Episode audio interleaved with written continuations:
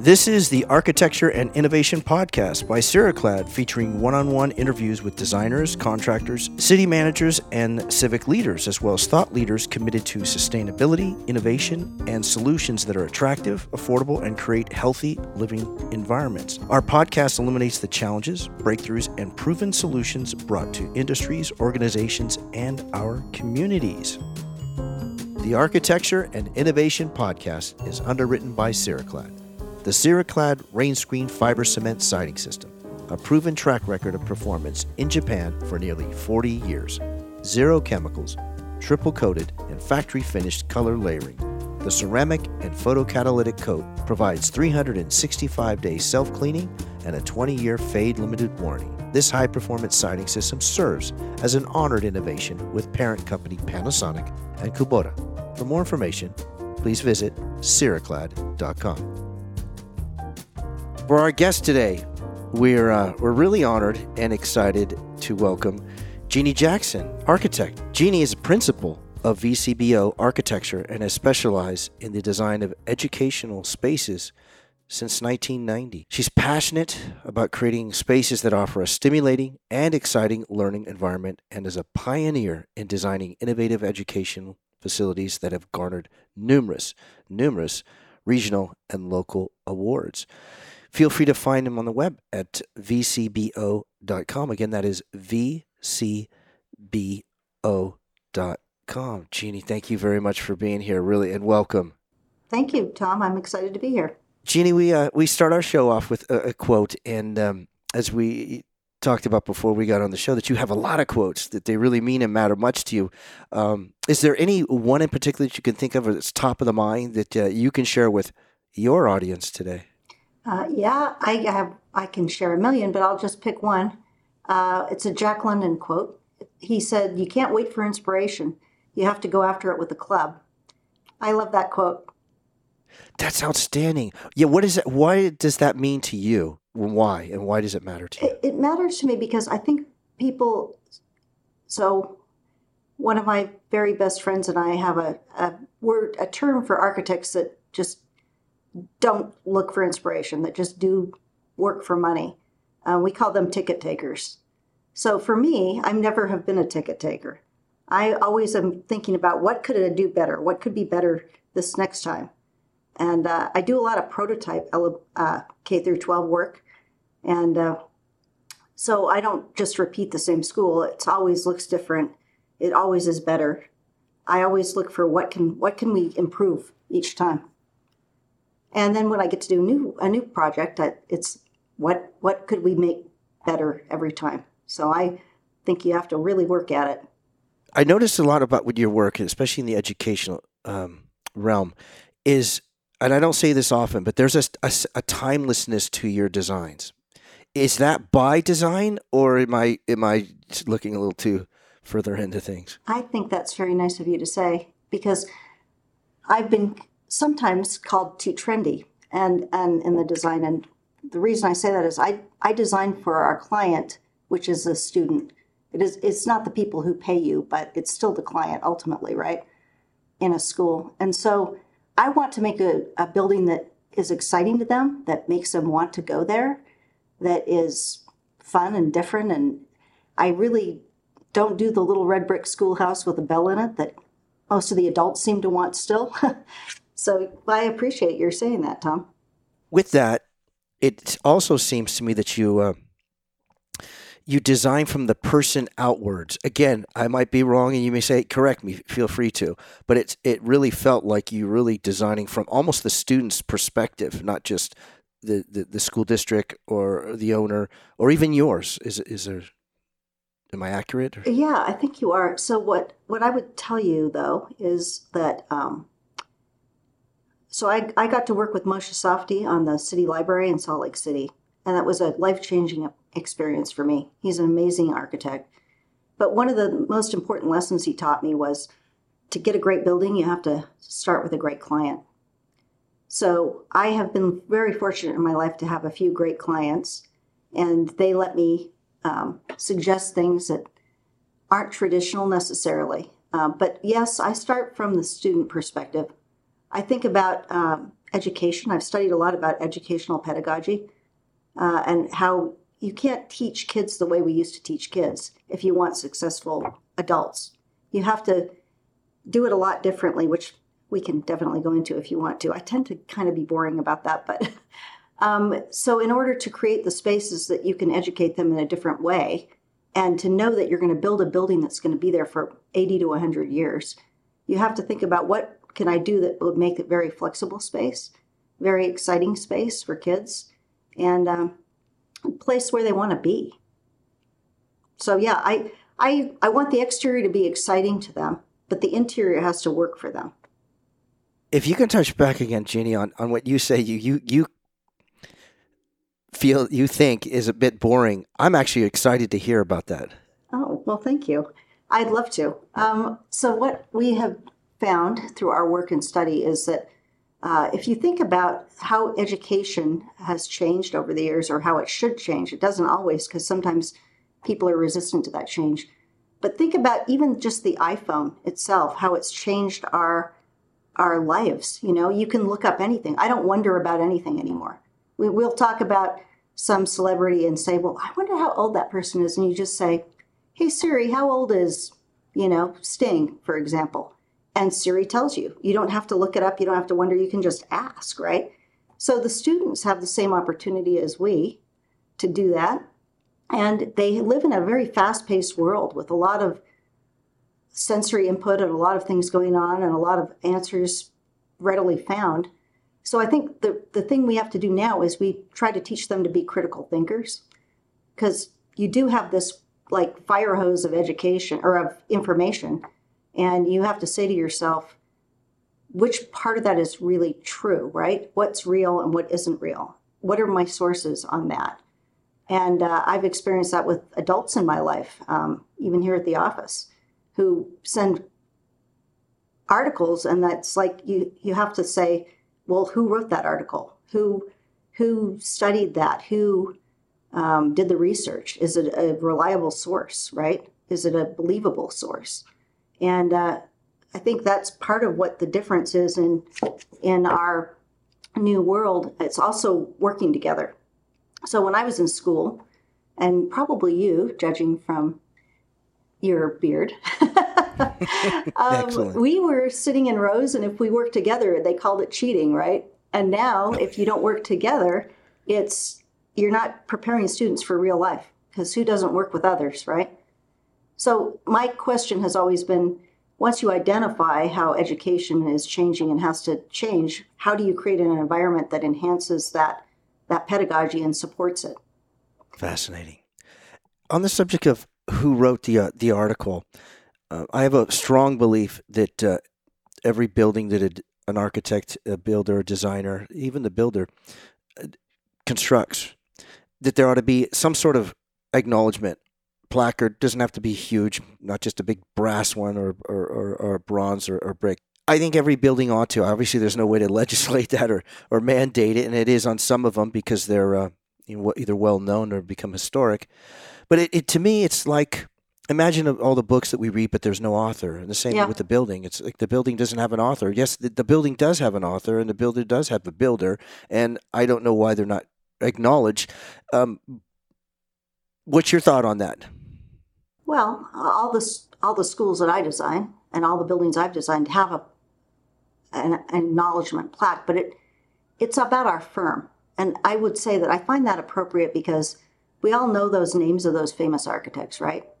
But they didn't design those buildings by themselves. It, it's a group effort, you know. It's a, if you are lucky enough to have a, a wonderful team to, I, I would say to lead, but you, you know, you're you're the person that well so there's a story about walt disney and i'm a disney fan okay. so i just want to share Great. that with you so he had he had a bunch of kids come on a tour of the disney studios and he took them to the idea area and showed them all of the storyboarding and then he took them to the ink and paint area where he showed them how they make the cels and then he took them to the place where they photograph the cels and and he said, These are the people that do this. And a little girl raised her hand and said, Well, you, which part of those do you do, Mr. Disney? And he said, Well, I don't do any of those things. And she said, Well, what, do you do? And he said, Well, I'm like a bee. I fly around and I pollinate ideas and I inspire people. And I think that's the highest um, goal that you can go to in your career as an architect is I don't have to do everything myself. I do still like to design floor plans. I'm pretty fav- my, that's my favorite part of the design and, and, and ideating the giving the ideas to people to and helping inspire them to design great buildings is I think what you end up doing but you still have a whole team of great people that do that work so acknowledging the architecture firm I think is is fine to get back to your initial question Actually, this uh, interview is really terrific. You're listening to the Architecture and Innovation Podcast. We're talking today with Jeannie Jackson, architect and principal of VCBO. For more information, feel free to visit their website at vcbo.com. Again, that's vcbo.com. Uh, Jeannie, I'm going to bring into uh, one of the a dear friend, uh, uh Arthur Gensler and he had said something that always resonated many times almost often when we got together it's it's not about a star it's a constellation of stars. Oh i love that. And and i i think of that uh, almost daily that everything is really a constellation of stars not just you being or someone being the star but it's a constellation of them. What's your what's your thought on that? I, I think that's exactly what we were talking about before tom. I i think it's a group of hopefully passionate and inspired people that come up with these great ideas, you know, and then turn them into something wonderful that people will be in enjoy forever. How would you describe, if you if you can, um, the culture at VCBO? Well, I would love to describe the culture here. We've worked very hard at our, our culture, and so I will tell you that one of the things we we have here is uh, we have committees, and our most important committee is the happiness committee. And so the happiness committee's job is to make sure everybody is happy. And they have a lot of ways they do that. Um, we do um, obviously social uh, events together, but uh, and they help plan those and conceive of those. But they do things like on everybody's birthday, there's a, a beautiful email that goes out that tells you a little bit about that person. And there's a different theme every year. So one year it was, Where do you love to travel? And so we got to find out where people love to travel. And another year it was, um, what do you what do you like to make? Show something you've made. Um, so it's a way to show people that we're interested in them and we care about them. And then another fun thing, when we interview people for a job, I always make sure I tell them we have free fruit. so, you know, there's fruit bowls that are replenished every day, and now it's free fruit and vegetables. Frankly, there's there's avocado. Well, avocados are fruit. There's okay, they're all fruits, peppers, etc. But we um, have a, a, work and play hard culture together here, and uh, a lot of we have a lot of young people. We hire a lot of intern arch well, people just out of school, architecture school, and we teach them what we can and help encourage them. And we do development plans for them so that they can achieve what their goals are. So we, we have a, a big uh, aim to keep people happy and have fun. And on the weekends, I'll just be honest. I mean, I, I play with my coworkers. We go bike riding together. We go golfing together. We spend time together, and it's it's way the way we want it to be here. So it's a it's a very friendly culture. What what inspired you to have such reverence for the people you work with? You know, I, I'm glad you put it that way. Uh, we're working with a branding company right now, and they sat down with us and they said, "We thought you were just about buildings, but we found out you're about people, the people you work with, and the people you work for." And I think, I think it's just getting to know people and making them feel valued, because when you're starting out, you're sitting at your desk, you're working your day away, and you think, does anyone know I'm here? Does anyone care about me? And I remember being a person like that. And so I think, I think a number of us were motivated to say, let's show these people that we care about them. And here's a great story. So one of my favorite coworkers, whenever anyone new comes, he goes up to them and he says, Hi, I'm Brian. And they say their name and he says, You must be amazing. And they look kind of astounded. And he says, Because we don't hire anyone who isn't amazing here. and it's just like a great way to kick it off, right? It's yeah, fun. That, definitely illustrates what we're, we're talking about. But if you can look, go back as far as you can, Gene, even to uh, you, uh, as a child, what inspired you? What drove you to architecture, design, and if you look back at it now, you know where where you are and why you are where you are. Okay. Um, well, when I was little, I didn't know I wanted to be an architect because I didn't know any architects. And we all in the architecture field understand now you need a role model. You need someone who pays attention to you or maybe looks like you to be a, a role model to say, you could do that, right? So I would sit in a space from the time I was a child, tiny child, and I would I would redesign it in my head. And I because I I call myself an aesthete because I hate anything ugly. And so I would redesign everything to be beautiful. And uh, so I didn't know about being an architect. So I ended up thinking, well, I should be an interior designer. And I have a great respect for interior designers. But I ended up going to college and uh, at the local college, U of U. And I found the architecture department through my sister, actually, who was studying there. Um, she ended up not becoming an architect. She did something else. But I thought to myself, why wouldn't I be an architect? Why just do part of it when you can do the whole thing? And um, they actually call that the Gesamtkunstwerk. It's the idea that it's all the the outside, the inside, the landscape, and everything is all part of the design, right? And so that that's what drove me. And I have always been very ambitious and driven. And I, I think that's just temperament. I can't explain that. But I came to work, I got out of school in 1990, which was, I got my master's then, and it was a recession here and across the country. And I, I, I had, I was very fortunate to get a job at VCBO Architecture. Ironically, I'm one of the people that has never had another job anywhere. I've worked here since 1990, and uh, you know, time went along and I started doing more and people trusted me. And I started by winning two. We had a Christmas card contest in the olden days where everybody would design a Christmas card from the office and post them up and everybody would go vote. And the year, the first year I was here, I did that and I, I won first and second place. And I think it made it, it made the people who, it was at that time a firm of 24 people I think it made them pay attention and say, that person maybe has something, right?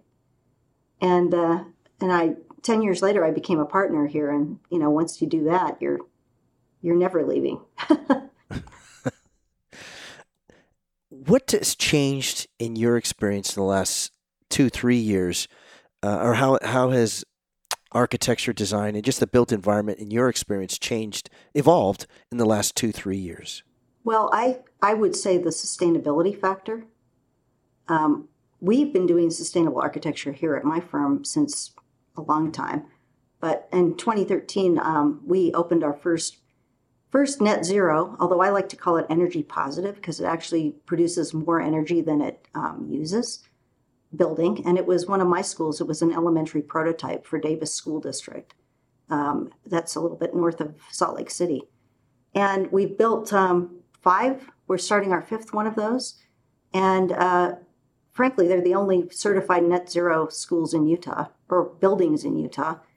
And I think that what I'm finding is that everybody is paying a lot more attention to that with all the disasters we've had, that we need to design buildings that don't ruin our environment anymore, right? So I think that's the big change in the last two or three years. We have been uh, hired by a school district locally to study the feasibility of replacing a 100 year old high school. And uh, of course, it, it's an energy monster, you know. But they, that school board voted to be carbon neutral by 2040. Um, and so they're talking about what do we do to do that? How do we get there? Right. So I think that's the big change. Energy positive. That just really stru- struck me at a lot of le- all the levels. That that is such a great branding that who would not want an energy positive building? Yeah. Other than with net zero. Yeah. And I, it, that in itself is a trademark, in my opinion. I thank you, Tom. I, I always have said that if I were like we have a local company, Rocky Mountain Power.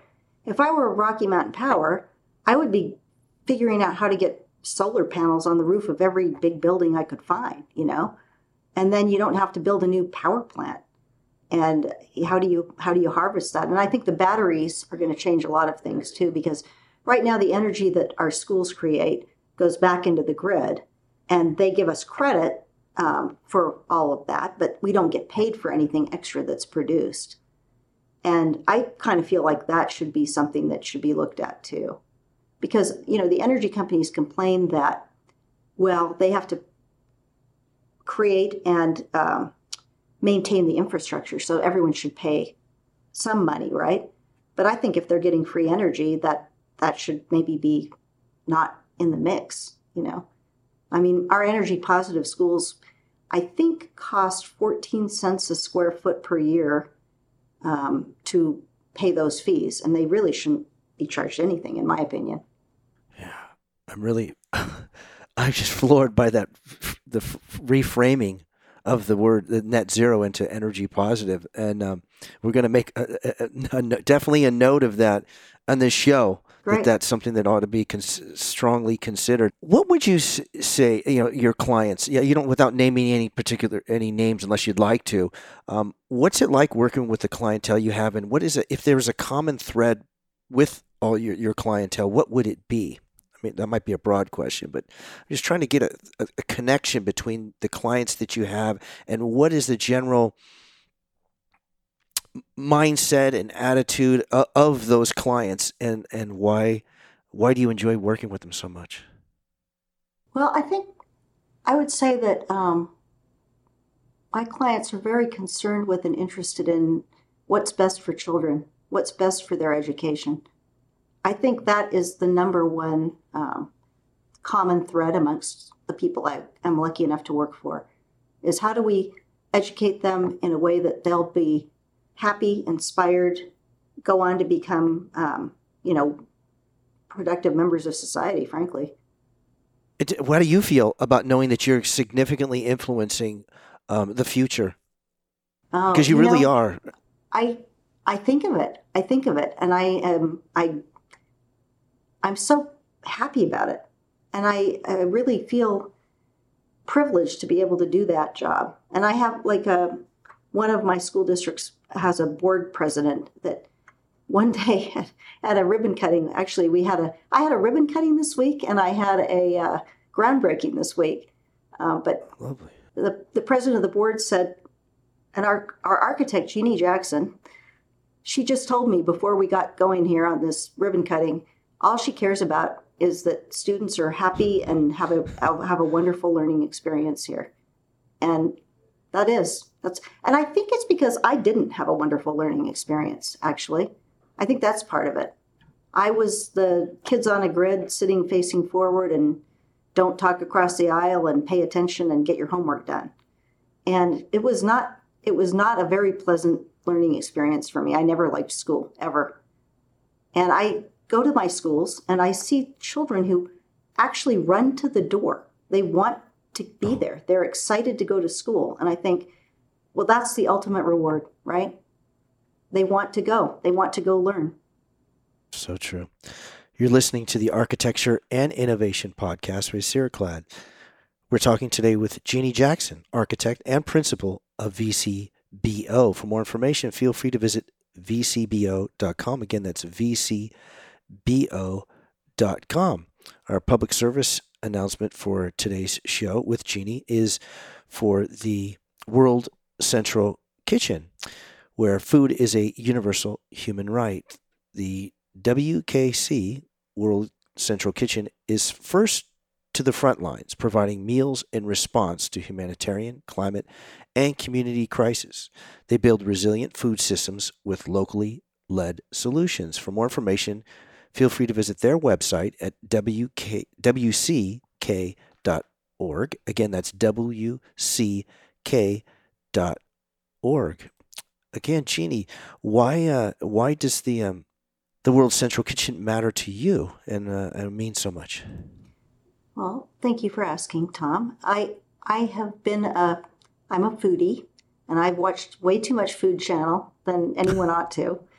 And I, I got to know about Chef Jose Andres um, from watching, a, you know, Food Channel and Cooking Channel and all those things. But the the interviews I've seen with him and his mission to provide food to everyone, hot, nutritious food to people in times of crisis, I find it very inspiring.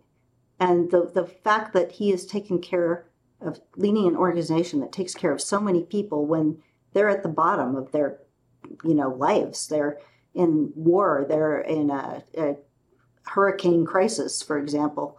World Central Kitchen is first there, and they take care of those people. And I, I just have great admiration for that mission. Terrific. What would you like to share, Jeannie, with uh, your audience today that we may not have touched on? Feel free to add a couple of things if you'd like. Wow, that was an unexpected question. I think I'd like to share just that uh, you should find what you're passionate about and just do it, man. It's it's so important to love what you do, and I think um, hard to find that for a lot of people. A lot of young people I'm seeing are having trouble with that, and I really feel for them. Um, you know, and I'm not I'm not just passionate about architecture. I'm passionate about K through 12 school architecture, right? And I'll tell you, uh, it's enriching in so many ways. But when I design a school and we open a school, the principal and the teachers there, it's a lifelong friendship. It's amazing.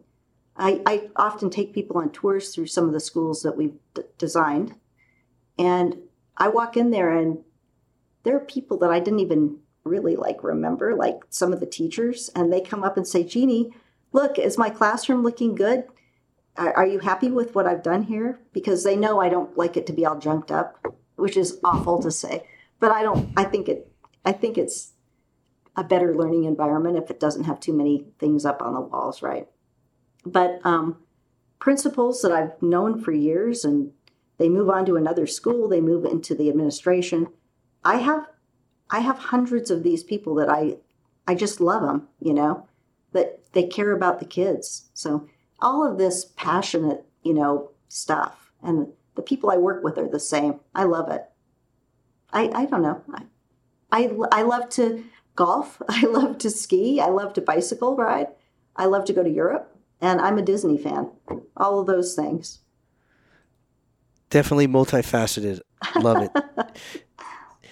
Jeannie, it's been a real honor and pleasure having you on our show today. I hope you consider coming back again soon, really. Thank you, Tom. I appreciate that. And uh, my friend Clark Manis says to tell you hello. Oh, Clark, yes. Yeah. Clark is great. Thank he you very great. much for that. Yeah.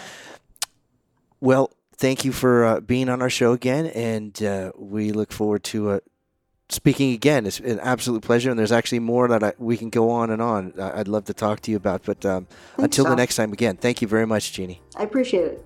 You've been listening to the Architecture and Innovation Podcast presented by Ceraclad. The Architecture and Innovation Podcast recorded from the office of Ceraclad in Redmond, Washington, and on location. Thank you for listening.